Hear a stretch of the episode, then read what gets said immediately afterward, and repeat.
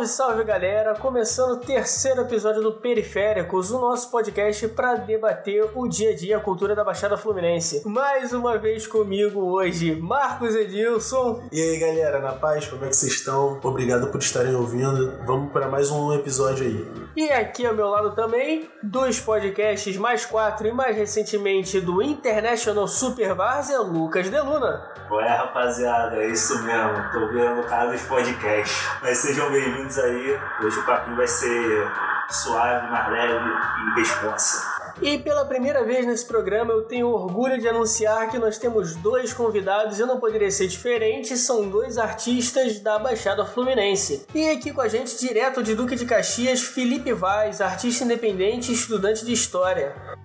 Fala rapaziadinha, vamos que vamos. E aqui à minha esquerda é uma honra para mim apresentar um amigo de muitos e muitos e muitos anos, aquele Biel, Gabriel Martins. Fala aí galera, boa noite, boa tarde, bom dia, porque tá de noite aqui.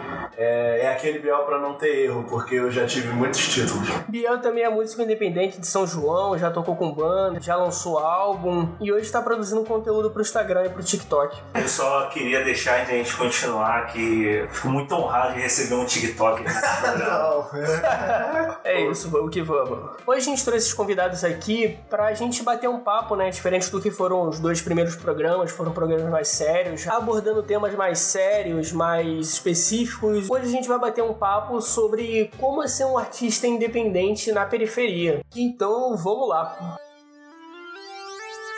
É,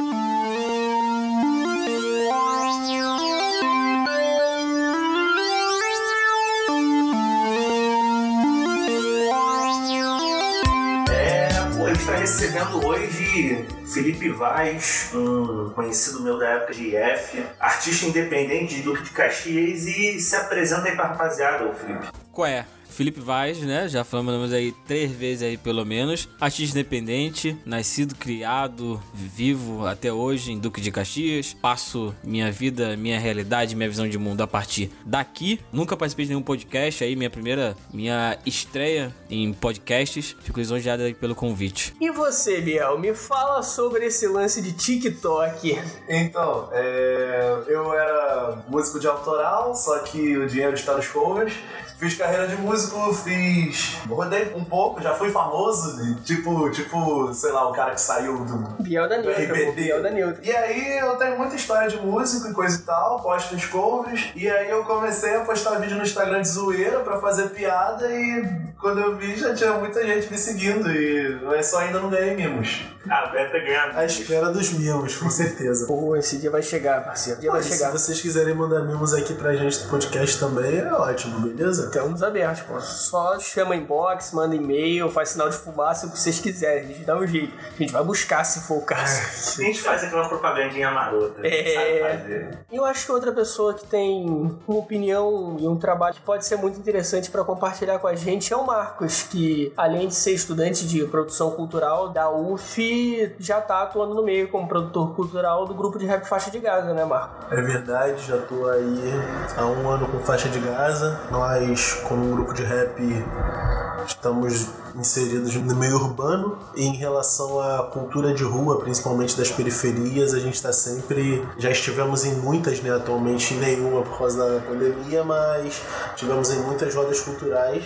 A última que nós participamos, inclusive, foi na de Nova Iguaçu, na Baixada Fluminense. A roda organizada pelo Faixa Preta Rap, também um coletivo de hip hop lá de Nova Iguaçu. A rapaziada também já tá movimentando cultura lá. Vamos lá então, me fala você, Biel. Como é que foi o jovem Bielzinho na sua adolescência? Como é que você começou a se interessar por música? A partir de que ponto você passou a se entender como um artista independente? Pô, eu fui criado por uma dona de casa é, evangélica e aí eu só ouvia música gospel. Música gospel e Diante do Trono e Trazendo a Arca e essas paradas e era só isso. E aí, beleza, eu comecei a cantar com a minha mãe. Minha mãe sempre cantou na igreja também e aí eu ficava cantando com ela e ela, caraca, coisa e tal. E aí a gente foi desenvolvendo. Um dia, estava eu na escola, sei lá, quinta, sexta série, com aquele ouvido imaculado, só com música gospel. O moleque chegou, botou dois fonezinhos e falou: é Linkin Park. E quando foi, aí falei, eu quero ser roqueiro. Bateu. Eu quero ser esse cara.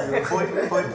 Aí eu comecei a ouvir rock. Eu tocava na época saxofone, que eu tocava aquela música de orquestra bolada. Eu fui ouvindo rock, aí eu comecei no saxofone a tocar os solos de guitarra, só ouvindo mais rock, só, só pra mais pesado. Aí eu, pô, vou pegar uma guitarra. E aí quando eu comecei a tocar guitarra, eu comecei a tocar e cantar. E aí, vamos fazer uma banda? Vamos fazer uma banda, época de escola, coisa e tal. E eu fui tomando gosto, tomando gosto, amadurecendo, tive um incentivo absurdo dos meus pais, graças a Deus, porque tem muito artista reprimido aí, então que bom que meus pais estavam lá e, e me incentivaram. Fiz uma banda, ela ficou profissional, eu senti o gosto do- da vida de músico profissional e tô tentando engrenar isso aí. Pô, fala o nome dos seus projetos, cara. Eu, durante um tempo, fiquei na banda Neutra, com dois T's, segundo T é muito importante. É, a gente tinha um trabalho autoral, foi uma, uma carreira muito legal que aconteceu. A banda não existe mais, porque, ah, basicamente eu queria tocar Metallica, o pessoal queria tocar Anitta. Ah, Por essa diferença de, de, de criatividade, de ideia, a banda acabou se dissolvendo. Aí eu fiquei um tempo sem banda, aí eu entrei num projeto cover do R.E.M. Eu não sabia uma música de R.E.M. e tive que aprender. Aí fiquei, sei lá, fiz dois shows só porque eu era careca e... É sério. Pré-requisito da banda, ser careca. Você tem que ser careca. Pior que é. E aí agora o Igor, meu parceiro da vida toda, fiz curso de desenho, o Muniz também conhece ele, estudou junto e, e conhece desde sempre. Ele fez um. Será Pode falar que é É Eu falar se é válido falar o apelido dele? Acho que não. Eu sei que ele vai estar nos ouvindo É agora. válido. Eu, eu queria mandar um beijo pro Eu, vou- eu vou dizer que eu sou editor e eu não vou dar essa vacilada com o Igor. Mas um abraço pro Igor. Aproveitar pra mandar um abraço também pra galera da banda Neutra. O Igor foi, me chamou, ele fez uma banda lá, a banda Emerina. Mesma coisa, precisavam de um vocalista careca. Aí falaram, qual é, Bel, quer participar? Aí eu fui e, cara, é muito bom tocar com gente que toca bem. E me fala de você, Felipe. Me diz como é que foi pra você crescer na Baixada. Me diz pra você como é que foi se interessar por música pela primeira vez. Me fala sobre como é que foi tudo isso. Cara, é. Eu acho que foi um pouco parecido com o que o Biel falou, né? Eu acho que tanto ele quanto eu, a gente não vem de família de músico. Eu acho que quando você vem de uma família de músico, é até mais fácil, você é incentivado e tal desde criança. Não foi o que aconteceu comigo. O tipo de música que eu ouvia quando era criança era basicamente o que meu pai ouvia e o que tocava na rádio. Então eu fui influenciado por Legião Urbana e tudo que fez sucesso nos anos 80, 90 e o que tocava na rádio. Então eu cresci gostando bastante de pop, cresci gostando de Claudinho Bochecha, de J Quest. Tudo tava tocando, eu tava gostando. Então eu nunca tive uma fase da minha vida que eu fui estritamente roqueiro, estritamente funkeiro. Porra, teve uma fase que meu tio soltava pipa e ouvia FM dia o dia inteiro. Então, durante o dia eu era pagodeiro e quando dava 5 horas que mudava pra funk, eu era funkeiro. Então, eu acho que isso traduz bastante do que é crescer na baixada. É crescer ouvindo rádio alto e soltando pipa. Então, foi aí que eu acho que eu moldei meu gosto musical, que vai desde Claudinho Bochecha até Tiaguinho, enfim. Tem músicas que eu não sei nem o nome da, do grupo, mas eu sei a letra inteira. Enfim, acho que foi crescendo desse jeito eu comecei a me aproximar de música e tal foi quando um amigo meu da escola, Rafael, inclusive, um beijo pra você, ele levou um violão que ele tinha comprado pra escola. Aí, porra, eu fiquei interessado naquele negócio e tal. Eu, porra, achava interessante. Eu queria tocar Charlie Brown Jr., que eu achava do caralho. Só o loucos sabem e tal. Esse era o meu objetivo, tocar Charlie Brown Jr. Acabou que até hoje não sei tocar direito, mas aprendi violão, fui aprendendo sozinho. A partir daí vieram as primeiras composições, igual o Biel. Quando você aprende a tocar violão, você quer, você quer cantar, não sei. É esquisito você só tocar e não querer cantar, então comecei a cantar, enfim. São aí desde meus 13 anos, eu acho que tocando e tentando cantar. E em 2018 eu lancei o meu primeiro disco, né? Um disco que se chama não por acaso, Felipe Vaz, meu disco de estreia, músicas autorais e eu me considero um, mais um compositor do que um cantor. E nesse disco teve uma música que se destacou bastante, que é Entre a Gente Não Tem Mais Nós Dois, que saiu o clipe, o clipe inclusive se passa em Duque de Caxias, é uma história de amor em Duque de Caxias, se passa aqui no bairro onde eu, onde eu nasci, onde eu cresci, e essa música ela acumulou 10 mil plays no Spotify, 50 mil no SoundCloud, foi uma música que realmente passou das expectativas, né? É, pode ser até um número pequeno, mas pra quem não tem nada, é uma multidão de gente. Pô, cara, é importante você valorizar todos os seus números, desde do, das primeiras visualizações até essas um pouco maiores, entendeu? Aproveita, mano, responde uma pergunta. Em relação à tua carreira de compositor, você também compõe para outros artistas? Como é que isso funciona? Cara, Aí que tá. Eu acho que eu nunca compus para ninguém. Teve uma amiga minha que eu dei uma música minha para ela, eu falei, mano, é tua. E ficou com ela mesmo, ela, não gravou nem nada e tal. Acho que ela até se distanciou um pouco de música, mas nessa época, né, eu costumava compor como um exercício lírico, né? Eu gostava de escrever, eu achava legal escrever e musicar. Hoje em dia eu tô com outra ideia. Eu acho que, não sei, eu acho que quando você compõe alguma coisa, você precisa se reconhecer naquilo que você tá fazendo. Então, hoje eu só componho sobre mim. Se eu quiser dar uma, dar uma composição para alguém, eu vou dar, beleza, mas vai ser falando sobre mim. Ou se ela pedir minha ajuda para escrever alguma coisa. Interessante, interessante. Legal, nunca tinha parado pra pensar por esse aspecto. Mas se fala uma coisa importante sobre fases, né, cara? Acho que todo mundo já teve algumas fases, principalmente na época de adolescência. Você, tipo, fica preso no estilo e, tipo, isso acaba te levando, por vezes, a lugares muito, muito, muito duvidosos. Pô, a, fa a fase, o Vai sabe, sabe disso o Marcos também, fazem show for fun no Clube dos 500. Nossa senhora, quantos shows de matança, pô. Showzinho de matança. Showzinho de matança em Caxias. É verdade, saudade. E, mano, não só isso, né? Como eu particularmente tenho até certo orgulho de dizer isso e que, tipo, eu posso dizer que sou um cara que sempre tive muito disposto a ajudar a cena das bandas locais, saca? Eu sempre procurei ir a muito evento de banda. Por mais que muitas vezes fosse, tipo, um evento que fosse quase, sei lá, 90, 95, 100% de bandas cover, sabe? Acho que é muito importante você estar presente. A música é feita para o público e você estar tá presente no local, eu acho que é a parada mais importante. Assim como consumir de outras formas, né? Apoiar de outras formas, seja consumindo merchan, que é o que movimenta muita banda aí hoje em dia, seja consumindo conteúdo por streaming. Nem, nem sempre com dinheiro que você tá ajudando o teu amigo ali que produz conteúdo, compartilhando, mostrando pros outros, já é uma ajuda que às vezes vale mais do que, do que dinheiro e tal. É, e só deixar um breve adendo, quando a gente fala divulgando, você que vai pedir pro teu amigo uma parada de arte visual, não pede falando que é divulgação de trabalho, não. Sério, tipo, guarda esse recadinho pro teu coração. Cara, valorize o trabalho. Valorize o trabalho das pessoas. Uma parada que os dois comentaram, o contato com a música Cara, é muito louco. Tu entrar nesse ramo, parada que é muito próximo de você. Você tá sempre com, com contato com música. Sim, o tempo inteiro. Tipo, você tá sempre consumindo. Exatamente. Desde que você se entende por gente, você consome música, você consome arte em geral. Então é muito louco todo o processo de criação do, do artista em geral. Uma pergunta, Vaz. No teu álbum, violão a, a voz é tua, o violão é também que toca? Cara, o meu álbum eu gravei lá em Volta Redonda com o Júlio Victor. O cara tem um canal sobre música no YouTube que é o Tá na Capa. E violão é meu, voz é minha e ele me ajudou com toda a construção dos outros instrumentos, baixo, bateria e tal, isso, aquilo. Basicamente isso. Pô, mano, de verdade, parabéns, mano. Aquele violão tava bem tocado pra caraca. Eu, eu me emocionei. Tava mesmo, tava mesmo.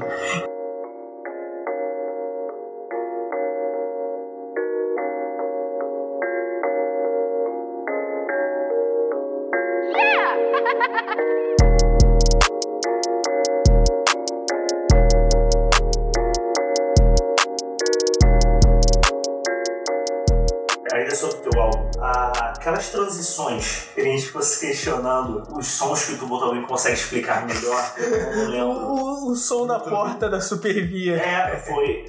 Aquilo é realmente o som da. Cara, tem uma época que eu tava ouvindo bastante Chico Buarque, eu acho que é no primeiro disco dele, tem a música que é Pedro Pedreiro, que eu achava interessante, e ao mesmo tempo eu ouvia o Construção, o álbum Construção e a música, então eu tava tentando fazer algo nesse estilo. Construção do Chico Buarque é um caos urbano, a música inteira. Eu tava pensando um pouco nisso, sobre o quão, o quão fudido é a gente, é a gente que vive nesse trajeto baixada, trem centro, centro, trem baixada, que era o trajeto que eu fazia para estudar, para trabalhar, e foi nessa aí que, que eu escrevi a música. Mas enfim, faz parte da ambientação. A música ela começa com os sons da porta da Supervia abrindo e ela termina com próxima estação Duque de Caxias. A intenção de que a música, de, de toda a história dali, é uma viagem fodida de você dentro do trem. É isso. Que foi, foi ali no, no trem onde eu escrevi grande parte do, do disco também.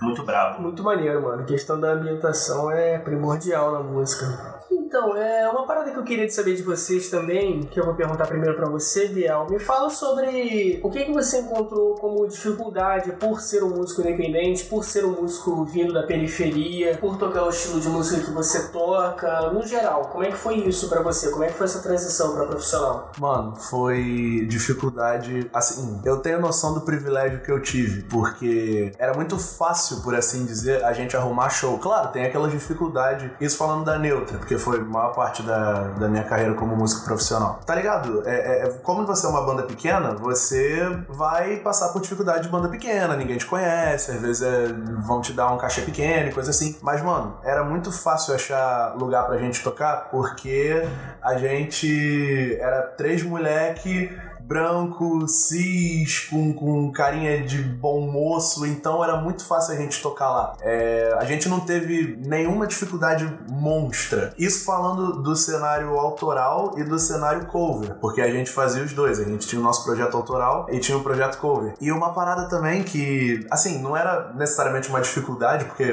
mais uma vez dava para arrumar lugar para tocar, era, era realmente bem fácil. Tinha todo o desenrolo, mas enfim. O mundo do cover te atrai muito mais no Rio. Porque, cara, o que o Muniz falou, ele apoia a cena, mas não é todo mundo que é assim. Na verdade, tem gente que nem sabe o que é a cena. Durante todos os shows covers que a gente fez, a gente ganhava dinheiro, a gente ganhava publicidade, a gente ganhava retorno de fãs, sabe? E não de fãs, sei lá.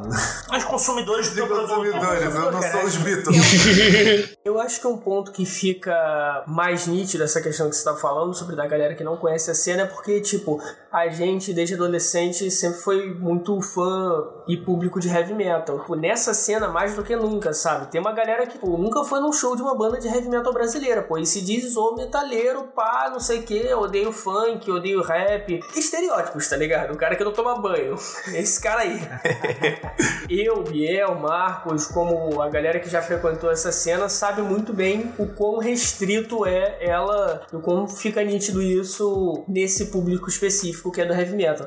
Mas isso se aplica para, obviamente, diversos estilos de música diferentes, diversas formas de, de arte diferentes.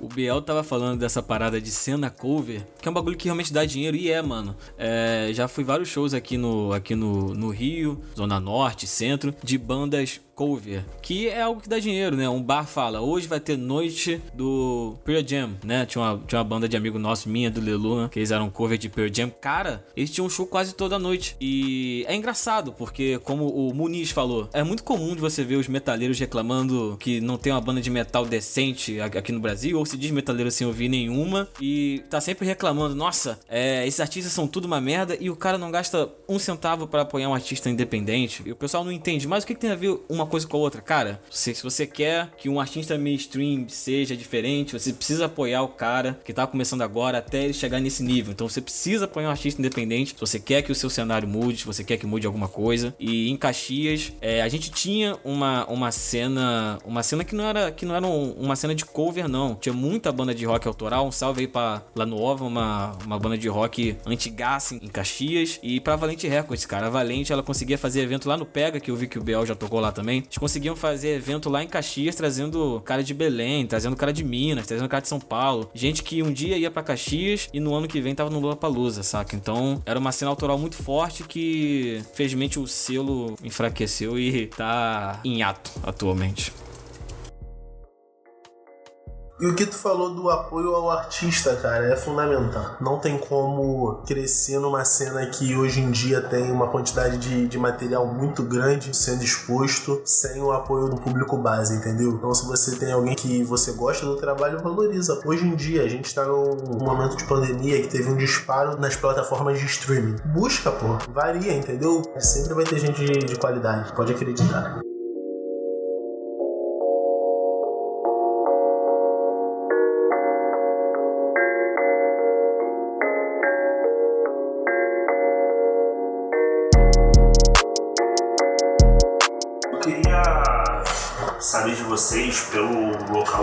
Vocês, serem artistas, Marcos trabalhar com, com produção de conteúdo, como produtor musical. O pensamento de vocês em relação à pirataria hoje. Como vocês veem, se é entendível, se não é entendível. Queria saber isso de vocês, começando pelo Felipe. Pô, piratear tudo aí, cara. Sério.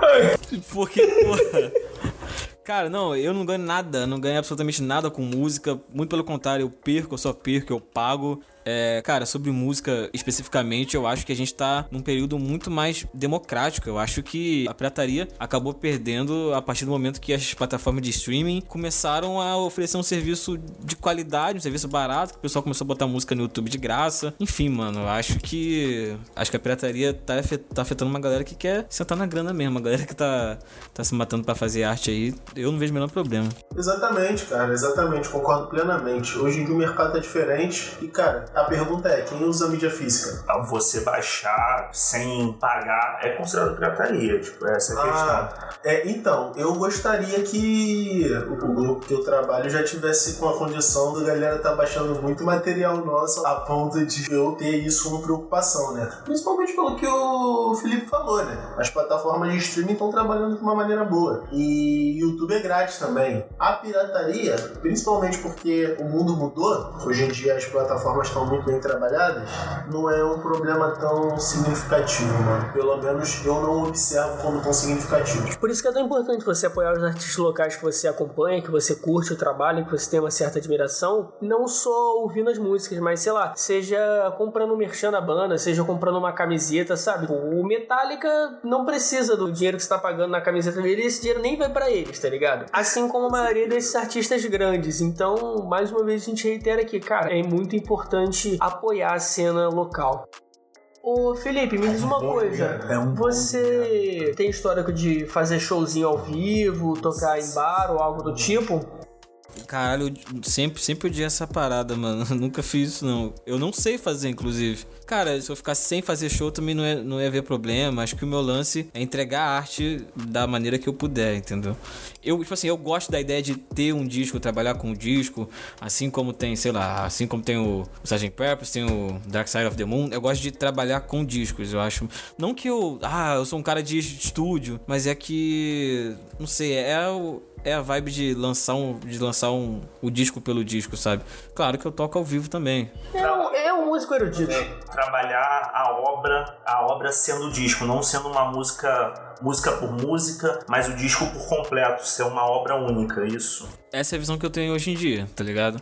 Que eu acho que, tipo assim, é assim, um, um álbum pra mim é uma obra como um livro, uma obra como um filme, tem início, meio fim, e eu gosto de pensar dessa maneira. Claro que não é viável, não é viável. Eu tô há dois anos já é, construindo um álbum novo que me fez, enfim, ter diversas ideias diferentes, que me fez ter diversas desavenças com um álbum antigo que eu, que eu publiquei. E é óbvio que é muito mais fácil você fazer single, é muito mais barato, vai te dar um, um retorno melhor, e o artista ele sobrevive disso, entendeu? Eu não tô falando que, que as pessoas estão erradas, tá ligado? É isso que é que elas estão certas. Eu que tô errado. Fazer a porra de um álbum de dois e três, três anos. Eu acho que pro artista independente, quando ele não publica coisa nova, quando ele não lança coisa nova, ele, ele simplesmente não existe. É, eu lancei meu álbum em 2018, às vezes eu batia, sei lá, mil ouvintes por mês, sabe? 500, mas depois voltava a mil. Hoje eu tô ali nos 200 e isso é a estratégia. O single é uma estratégia pra você manter o seu público fiel a você. O Baco, Exu do Blues, acho que ele, ele falou isso em acho que em Tumira, no álbum dele, que as pessoas cobram o cara de fazer música. E se ele não fizer, o pessoal esquece ele, entendeu? Então, enfim, é a realidade.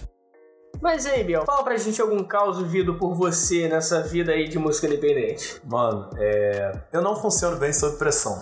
E uma, uma vez a gente foi fazer um show de carnaval numa rádio. Era na época que eu tinha cabelo e não tinha barba. Sei lá, mano, devia ter pelo menos umas 7 mil pessoas lá. Eu nunca tinha feito um show pra 7 mil pessoas. Eu vi um, um mar de gente, eu me senti em Woodstock. Aí eu, caraca, mano, eu, eu tenho que fazer o show. E eu fiquei muito nervoso, nervoso. E aí teve uma hora que o cara virou pra mim, o organizador da parada, e falou: Quem é o vocalista? Eu, eu sou o vocalista. É o seguinte: no meio do show, tu tem que falar bem da nossa rádio. Aí eu, beleza. Fala qualquer coisa assim, fala, ah, essa rádio é muito boa. Aí eu, tá bom. Aí eu fiquei zoando com o pessoal. Eu, pô, já pensou eu falo o nome da rádio errada? E a gente ficou fazendo piada Meu com isso. Deus, não, não, não. Mano, chegou no meio do show, eu tô fazendo show empolgadaço. Daqui a pouco eu olho pra trás, eu vejo o cara fazendo, dá um sinal, tá ligado? Pra- eu me tocar. E eu não falei o nome da rádio errada, mano. Meu Deus. Mano, aí eu depois eu tentei corrigir, eu, não, não, outra rádio. Aí eu, ah, vou fingir que tá bom, aconteceu.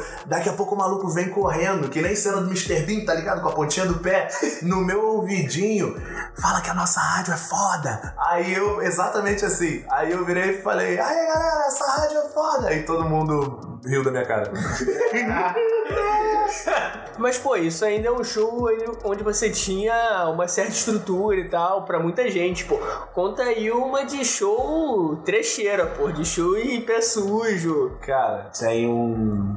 É, eu vou falar. Tem um bar lá perto de casa, não vou falar o nome.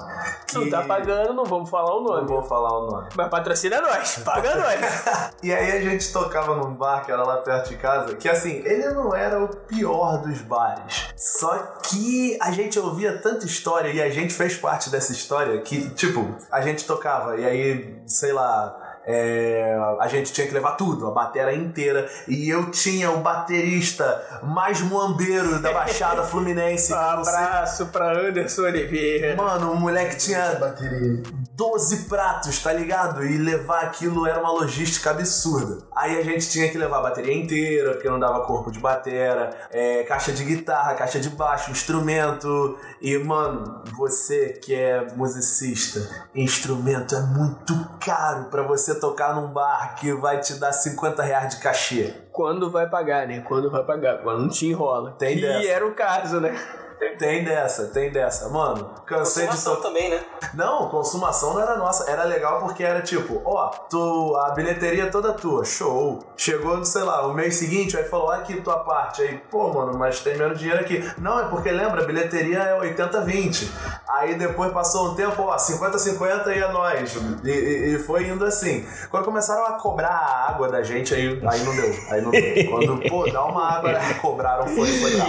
Isso, cara. Na verdade, graças a Deus, isso não aconteceu com a gente, só aconteceu com a banda de um amigo meu, do amigo Igor e do amigo Alisson também, que no- nos auxiliou com a logística aqui. É. Mano, eles começaram a cobrar água, foi um nível absurdo. E, mano, tocava pra ninguém, e às vezes não tinha cachê, às vezes queriam 13 horas de show, porque às vezes só tinha os amigos do pessoal do bar, mano. Mas por mais que tenha passado umas poucas e boas, foi, foi uma escola. Realmente a gente tem que apanhar um pouquinho pra, pra saber se virar. Ah, que bom ver que pelo menos serviu pra você como base pra se tornar um artista maior, né? Com certeza, com certeza. E tu, Felipe, conta aí das tuas histórias como músico na pista, né? Você Cara, é, eu tocava em escola, que é uma desgraça, né? Sempre é uma desgraça. E E não era nada profissional.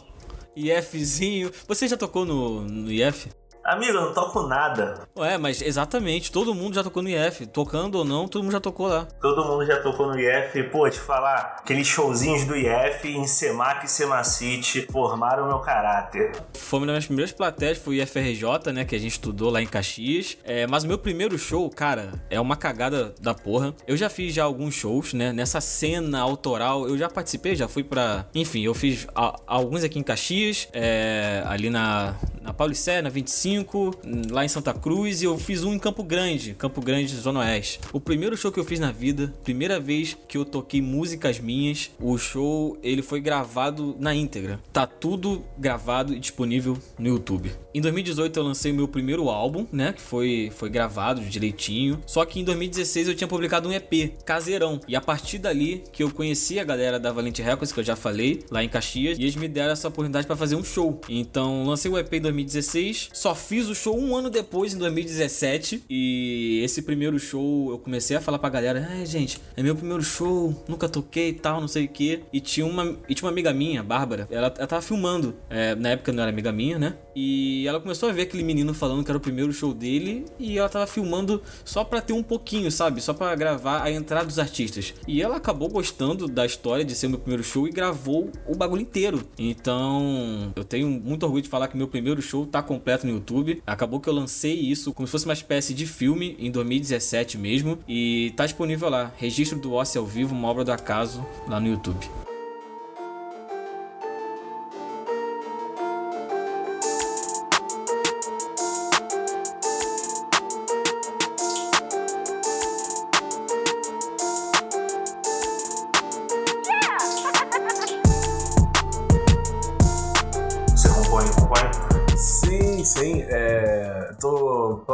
Ainda pra fazer o CD, tô organizando. É um rolê gigantesco gravar. Tô sem recurso. Eu tenho umas músicas prontas. é, tenho algumas músicas que tem no Spotify até, da, da banda neutra. é, mas tô planejando fazer essa Luca, parada aí. Um clássico. Mas eu também compus pra duas bandas, pra dois artistas, que é a banda Lavi, tem duas músicas que eu compus pra eles, e tem a banda All In também, as duas bandas da Baixada, uma de Nilópolis e a outra da prefeitura, dois amigos meus, e enfim, tive esse prazer de poder dar uma, uma música pra cada um. É, eu, eu queria saber, o Felipe já falou que também compõe, que as músicas dele são autorais. Eu queria saber de vocês, processo de criação, como vocês trabalham com isso, quais as referências que vocês têm. Vocês usam muito da, da vivência de vocês de Baixada Fluminense, essas coisas. Cara, é muito louco porque todo mundo vai ter uma explicação diferente do que é compor. A parada é que você pode ter técnica pra compor. Você tem como fazer uma música não necessariamente só quando você tiver inspiração. Você pode ter técnicas. Tem aí muitas lendas de composição, de como a pessoa criou aquilo e é cada parada louca. É, eu gosto de usar a minha vivência nas minhas músicas, nas mais recentes, as outras só falava de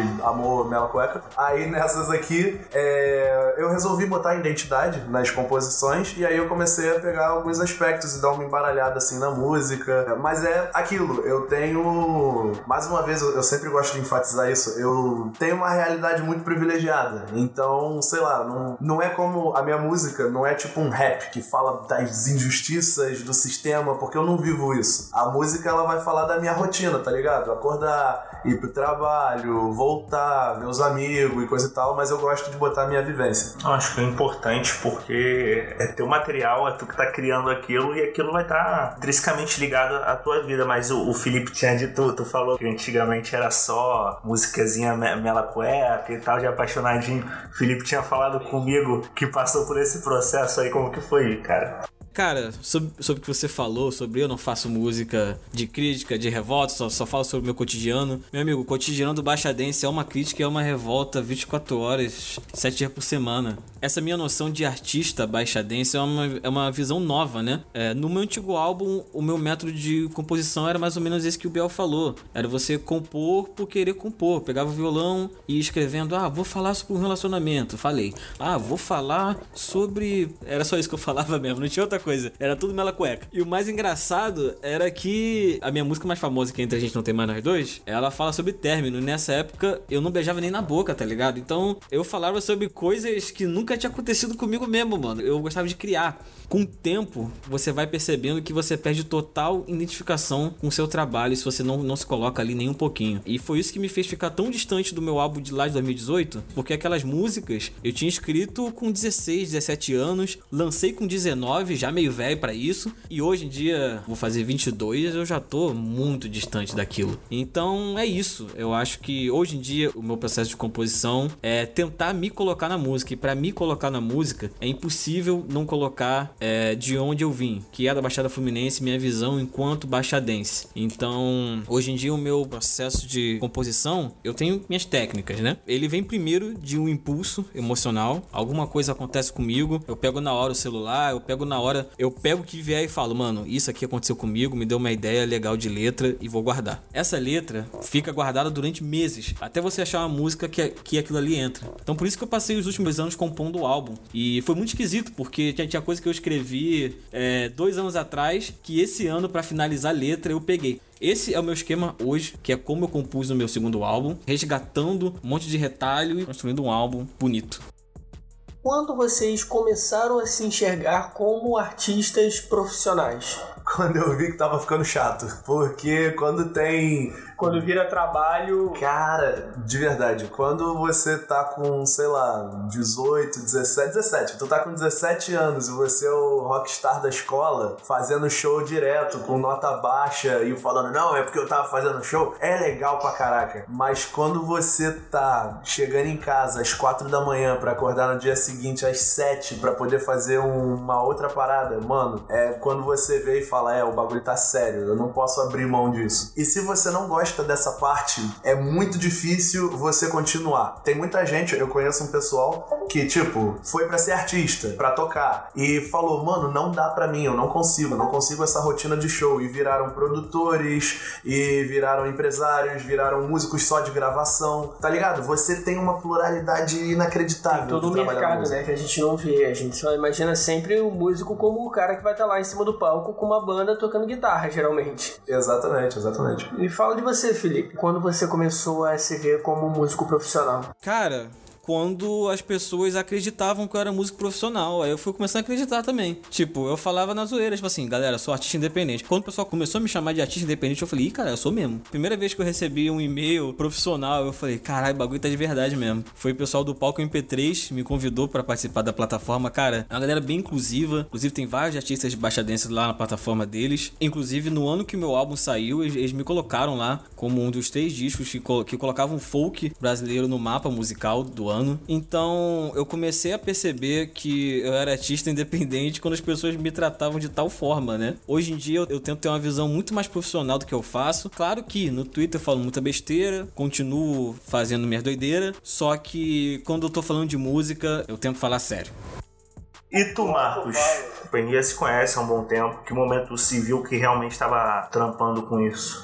Cara, eu, eu, eu não sei, eu acho que eu só me inseri no meio. Eu comecei por hobby, já fazia alguns eventos, mas quando eu fui convidado, né? Eu, eu só produ, eu produzi outra, outras áreas.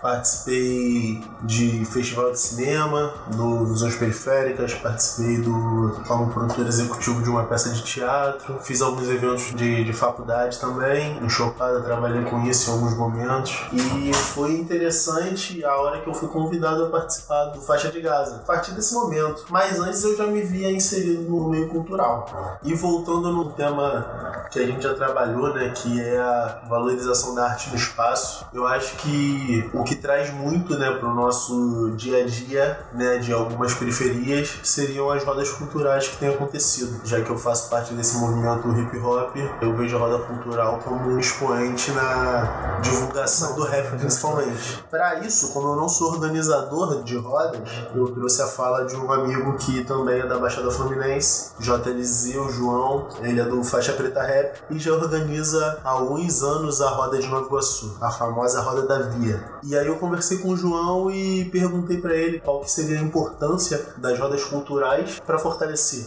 a cultura local. E aí o João falou isso.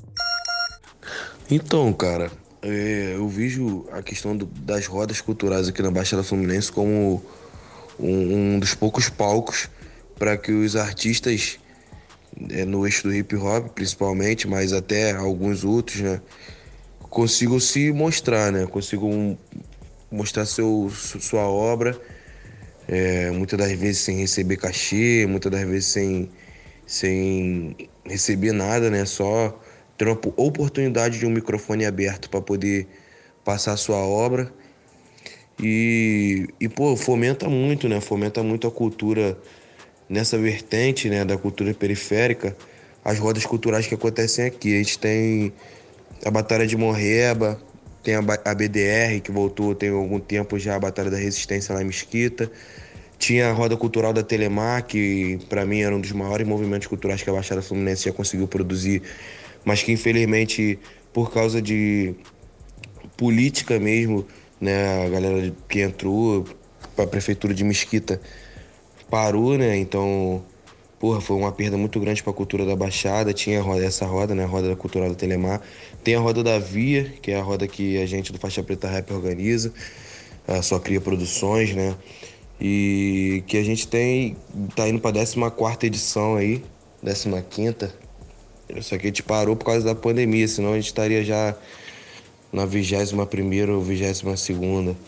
Mas parou por causa da pandemia, mas também é um movimento que vem crescendo muito aí, né? Em Caxias tem o Raul Cortez, tem o Rap Free Jazz, que é um movimento porra, de muita resistência, organizado por Minas de lá de, de, de Caxias, que porra, fazem, fazem um evento brabíssimo, né? Que é o Rap Free Jazz. Tem o Rap da 15 aqui em Mesquita, aqui na Chatuba de Mesquita. Tem a Batalha de Santa Rita, que também tem uma organização muito braba, os menores que estão começando agora, mas que já estão com a cabeça muito lá na frente. Então, a galera da Batalha de, de Santa Rita. E por aí vai, né? São, são batalhas, movimentos que acontecem aqui. Eu acho que esse áudio ele puxa muito o que a gente falou no programa passado, né? Que a gente precisa exigir do governo que esses espaços eles recebam manutenção, que esses espaços recebam divulgação também e investimento, né, cara, no geral, para serem mantidos e para que a população possa usufruir do seu próprio bem. É, cara, eu acho que esses espaços também se tornam meio que necessários, né? Essas rodas acontecem pela falta de oportunidade, mano, que a gente tem de fazer atividade nas ruas também, tá ligado? Elas começaram assim, entendeu? O governo não dava oportunidade do jovem estar tá ali, principalmente o jovem periférico estar tá ali dando sua voz, e realmente os grupos foram se formando e mostrando suas artes, entendeu? É mais ou menos processo dos baile funks. Você não tem o meio de lazer de cultura, o Estado não te oferece, te exclui para dar maior gama de movimentos e você é obrigado a produzir o seu próprio produto ali para lazer e entretenimento.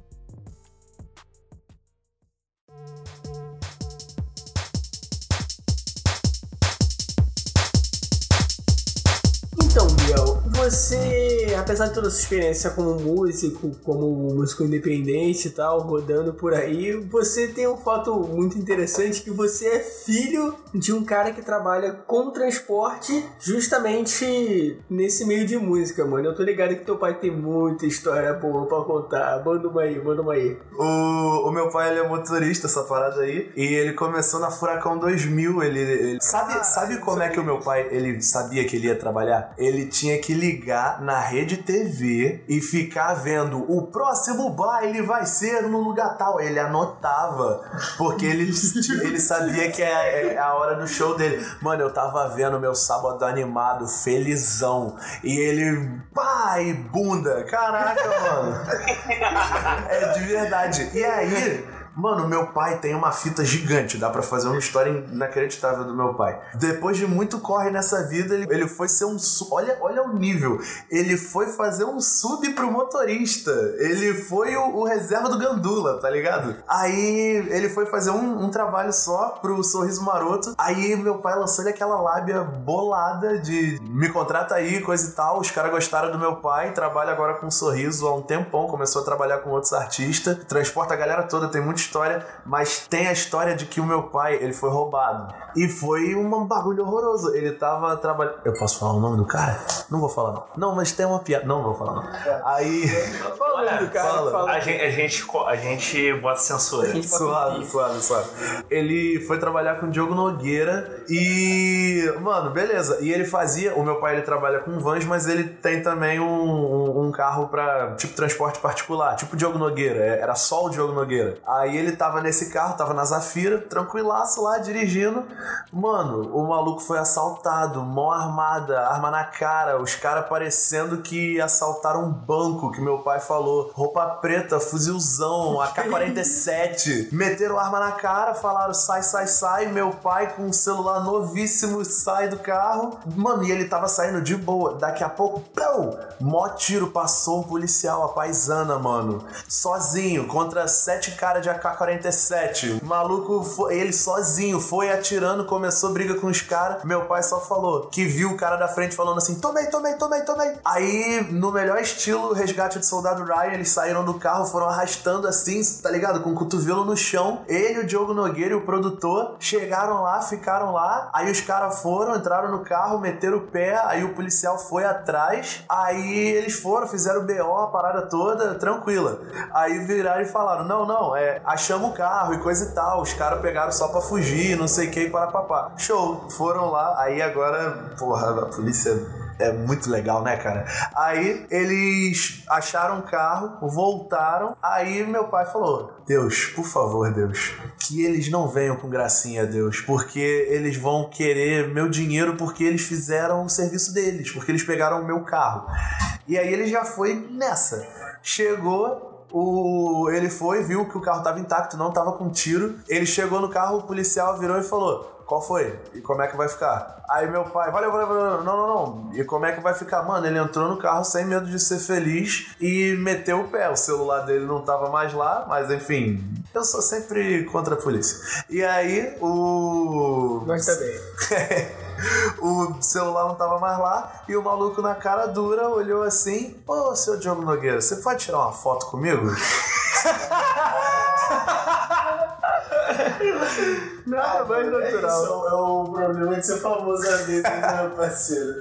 Caraca. Eu tenho uma história cômica com o Diogo Nogueira também, mano. Não, não, não. O pior de tudo é que quando meu pai falou que aconteceu isso, a gente, porra, bora pesquisar no, no, no Google e no, no, na Globo se saiu alguma parada. Porra, Diogo Nogueira foi assaltado.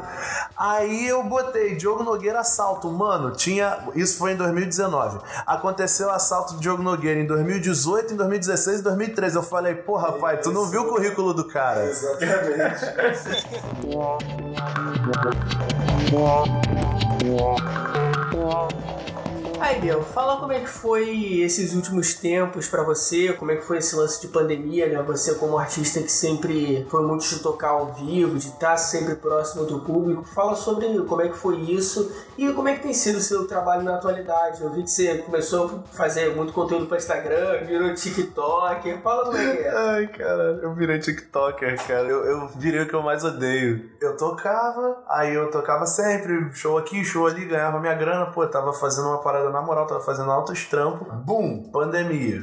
tive que ficar em casa. Mano, fiquei, e fiquei, e fiquei, e fiquei, e fiquei. E tá uma urticária na pele. Você tá acostumado a, a tocar e, e, você não tocar e você vê que o teu número tá no mesmo canto. Tu não tá fazendo nada. Aí eu virei e falei, mano, eu tenho que fazer alguma coisa. Aí eu fiz duas lives no Instagram. Aí eu, mano, eu vou pagar de blogueiro. Vou fazer ele autos cover e, e essa parada toda. Virão. Exato. Aí eu, mano, vou lançar ele aqui. É, é, Plano de dominação mundial, minha maior inspiração foi o Strike. Aí eu, pô, vou lançar aqui. Fiz um TikTok, porque eu vi os vídeos direto e eu falei, ah, eu sei fazer isso aí. É o que aí, o jovem gosta. É o que eu, eu peguei essa, eu, mano, eu tenho que pensar numa faixa etária, tá ligado? Eu fui vi, e trabalhe com seus números. Você, artista que tá me ouvindo, trabalha com seus números. Não faz o bagulho a moda dane-se. Vai lá e vê o que, que você tem para tu ver a tua estratégia. Fui lá no meu Instagram, era a parada que tinha mais próxima de mim de estratégia, vi lá. Mais ou menos o público, da idade, sei lá, 12 anos até 24, 25. Essa galera usa TikTok. Pessoal do meu trabalho usa, pessoal, meus alunos usam, eu sou, eu sou professor. Aí eu, mano, vou fazer também gastando, vou postar as paradas aí. Aí eu fui postando no Instagram, obviamente foi crescendo, fui postando no TikTok, também foi crescendo. Aí agora eu mando a minha segunda mentora, que foi a queridíssima Anitta, que é. A mina tá dando palestra em Harvard, mano. Dá moral, estuda, estuda ela, estuda ela de verdade.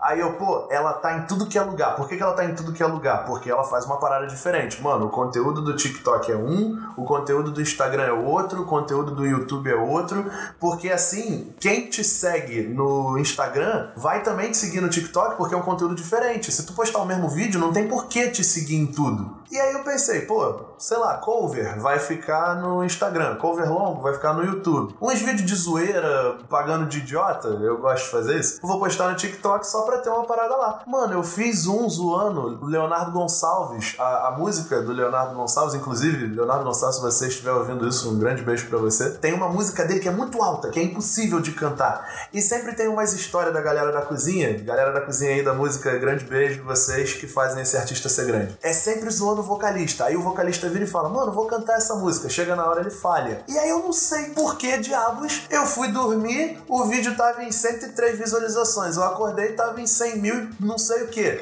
Estourou, pô. Aí eu, caraca, mano, e quando eu vi, sei lá, eu nem sei quantos seguidores eu tive. Sei que quando eu acordei eu tava tipo em 5 mil, assim. Aí eu, mano, eu vou postar essas paradas porque tá me dando público. E o pessoal que me seguia no TikTok começou a me seguir no Instagram também, nem tantos.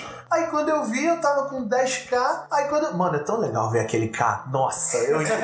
é tão legal ver aquele K, você não tem noção. Aí eu, caraca, meu, olha isso. Aí depois foi 20k. Aí depois foi 30k. Aí eu me olhei no espelho assim, tinha gente me mandando mensagem e comentando e não sei o que. Aí eu, Gabriel, você é um TikToker. Caiu a ficha. Caraca, aí eu, mano, é isso, vou usar isso.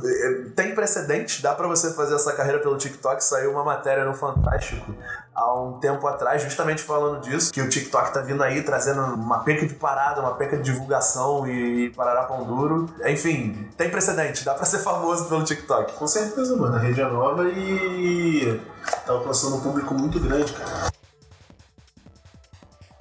E então me fala você, Felipe, como é que foi para você encarar essa quarentena como músico? Você falou que já tá há dois anos trabalhando num álbum. Como é que tá sendo esse processo para você? É, foi tranquilo porque eu já não tava fazendo nada mesmo. Então. Só que, cara, é, surgiram algumas oportunidades, né? Inclusive, vale, vale falar aqui, a Prefeitura de Caxias lançou o primeiro edital que premia obras artísticas na Baixada Fluminense. Ela lançou um edital chamado Paulo Ramos, que é um artista plástico, que inclusive já fui da escola dele, né? Ele faleceu esse ano, infelizmente. Eles lançaram esse edital e eu fui premiado, inclusive, né? Eu fiz um, eu fiz um vídeo novamente pro Palco MP3, um vídeo em casa, né? Que canta eu e a Clara, que faz a voz de Entre a Gente Não Tem Mais Nós Dois. Então surgiram algumas oportunidades, né? Eu lancei o meu clipe esse ano, enquanto tava rolando quarentena, eu lancei no canal Play TV, na TV fechada. Então rolou essas oportunidades. Eu não criei muito, continuo sem criar, quer dizer, continuo sem publicar. Criei bastante pro meu próximo disco, mas não lancei muita coisa. Por falar em próximo disco, eu já finalizei o processo de, de criação, de pré-produção do disco. O que falta agora é o mais fácil, né? Que é conseguir dinheiro, né? Então, eu tô nesse processo de captação de recurso, tentando enviar esse projeto do segundo disco para alguns editais. Tô tentando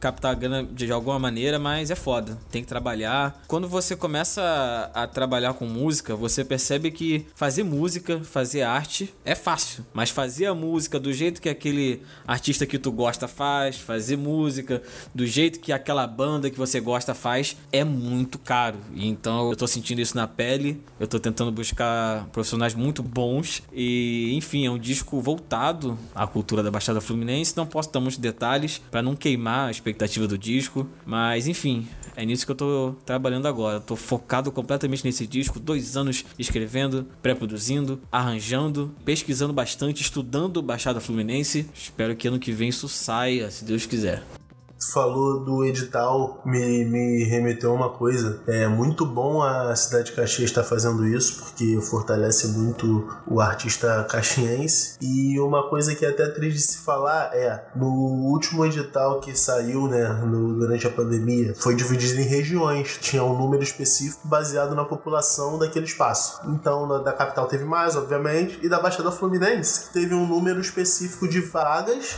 e não foram enviados editais o suficiente suficiente, cara. É, enquanto no Rio de Janeiro, né, na capital, faltaram vagas, né, tiveram pessoas que não foram contempladas. Na Baixada Fluminense faltaram pessoas enviando material. Sim, cara. Esse projeto, se eu não me engano, ele é da Prefeitura de Caxias. Não sei se tem alguma coisa do Estado, mas eles estavam reclamando que faltou gente. Que, e, cara, é impossível. É impossível que não tenha gente na Baixada Fluminense produzindo cultura, produzindo arte. E, enfim, as coisas são mal divulgadas, mal feitas. Eu vejo o, IFRJ de Nilópolis uma potência muito grande por conta disso. Porque lá é onde tem um curso de produção cultural na Baixada Fluminense, numa graduação federal, tá ligado? Faz com que você consiga divulgar de uma maneira forte a cultura dentro do, desse espaço. Porque, por exemplo, você como artista fica sobrecarregado de ter que fazer todas as funções também. Então acho que isso é questão também de especialização. Porque, pô, você ser o responsável também por todo o seu marketing, por ter que pensar clipe, por ter que pensar um monte de coisa, é, é uma sobrecarga também, né, mano? E ainda ter que ficar trabalhando na música. E não tem tantos cursos de formação para isso, né? Principalmente públicos para isso eu voltei a estudar, estudei durante um ano teoria musical por conta da Prefeitura de Caxias, que abriu cursos e eu fiz dois períodos né, de guitarra. Parou por conta da pandemia, começou a faculdade eu também não consegui. Mas enfim, cara, Caxias eu sinto que eles estão tentando, sabe? Lógico que tem muita coisa suja, muita coisa errada, mas eu sinto que Caxias está tentando. Complementando o que tu falou, Marcos, essa parada mesmo de edital, é, eu não sabia o que, que era isso até hoje. Eu fui falar, o meu tio trabalha com, trabalhou durante um tempo com, na Casa da Cultura, lá na, na Praça da Bandeira, na, na Baixada. E aí, São João de Meriti. Sim, sim. E aí é, ele conheceu muita gente lá e coisa e tal. E aí ele viu que eu tô tentando ser artista coisa e tal, e bababá falou, Biel, fala com essa garota aqui. E aí eu falei com a, com a Viviane, que trabalhou com o meu tio né, pra, na, na Casa da Cultura, e ela me explicou toda a mecânica do edital, é, o que, que precisa, uma parada mais profissional e coisa e tal. Mano, é, não ensina, não, você não aprende isso num curso, não tem gestão de música e construção de carreira. Tu aprende isso, sei lá, mano, na marra, tu tem que correr atrás, a informação ela ainda tá muito restrita. Na faculdade de produção cultural, existe uma matéria específica para você se inscrever em edital, entendeu? E aí a gente se baseia em alguns editais que tem no mercado, tem vários professores que eu já tive contato, que são avaliadores, são banca de editais. E realmente, cara, esse conteúdo eu só vi na graduação. Por isso que eu tô falando. Tô tendo a oportunidade de conhecer, mas eu também tô vendo que é restrito. Algumas prefeituras, como a de São João, também, cara, tem uma.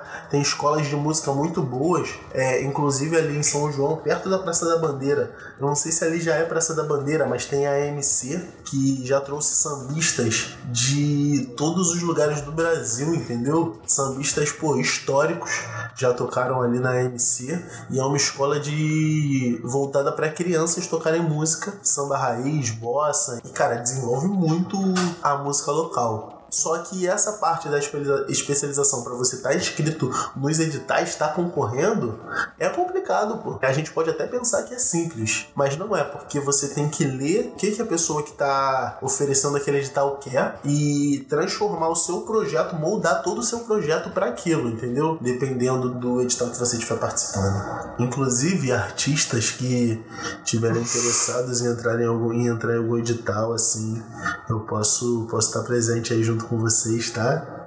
Vamos, vamos trabalhar, manda uma mensagem no Instagram. vamos fazer contato, pô. Vamos, vamos fazer que contato. Vamos, pô. Vamos como, é que a gente, como é que não vai? Vamos cair dentro do edital.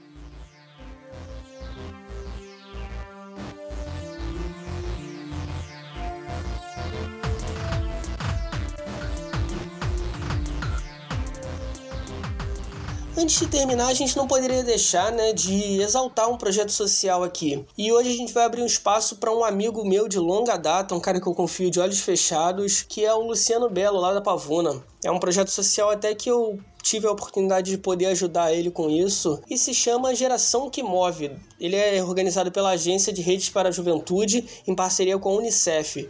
É um projeto baseado em dois pilares, né, que são o acesso à informação. Assim, durante a pandemia eles produziram vários conteúdos, webinar, lives, seminários, etc, para conscientizar e mobilizar o jovem, os cidadãos da periferia em geral, e o segundo é a doação né, de alimentos, cestas básicas e de materiais de casa. O projeto atende hoje um total de mil famílias da Zona Norte, Pavuna, Costa Barros, Barros Filho, Anchieta, Pedreira, Chapadão, algumas famílias da Zona Oeste, lá em Santa Cruz. E para saber mais, você pode entrar em contato com o Luciano no Instagram. Procura lá, é arroba lucianopimentab. Arroba lucianopimentab. Valeu! Meus queridos, por hoje é isso. Eu gostaria de dizer que eu tô muito satisfeito com essa experiência que foi gravar um podcast aqui com convidados. Espero que isso se repita muitas e muitas vezes, afinal é o foco desse programa. A gente quer trazer aqui pessoas, a gente quer trazer aqui pessoas que são artistas locais da periferia, da Baixada Fluminense, que é de onde a gente vem. A gente quer abrir esse espaço para artistas daqui, a gente quer abrir esse espaço para moradores daqui para falarem sobre a nossa cultura, sobre a nossa realidade e sempre servir humildemente como plataforma de disseminação de cultura, né? E o mais importante de tudo, queria agradecer a presença de vocês aqui. Muito obrigado, Biel. Muito obrigado, Felipe. As portas estão sempre abertas. É, e queria abrir esse espaço aqui para vocês, para falarem onde é que a gente pode encontrar o trabalho de vocês, falarem nas redes sociais. Façam o jabá de vocês. Então, é aquele Biel. É tudo aquele Biel. Eu, eu não quero mais ser o primo do Danilo. Eu não, eu não quero mais ser o Biel Danilo. Eu adoro esse é nome, aquele Biel. Porque também não pode ser o Biel, o outro Biel. Porque ele fez coisas que os Biels não toleram. E aí, e aí, mano, eu tô. Me segue no TikTok também. Eu, um dia eu faço dancinha. É, o Instagram, aquele Biel, o YouTube, aquele Biel. Ainda não tenho nada no Spotify. Se Deus quiser, eu vou gravar um CDzinho aí e aparecer no Faustão.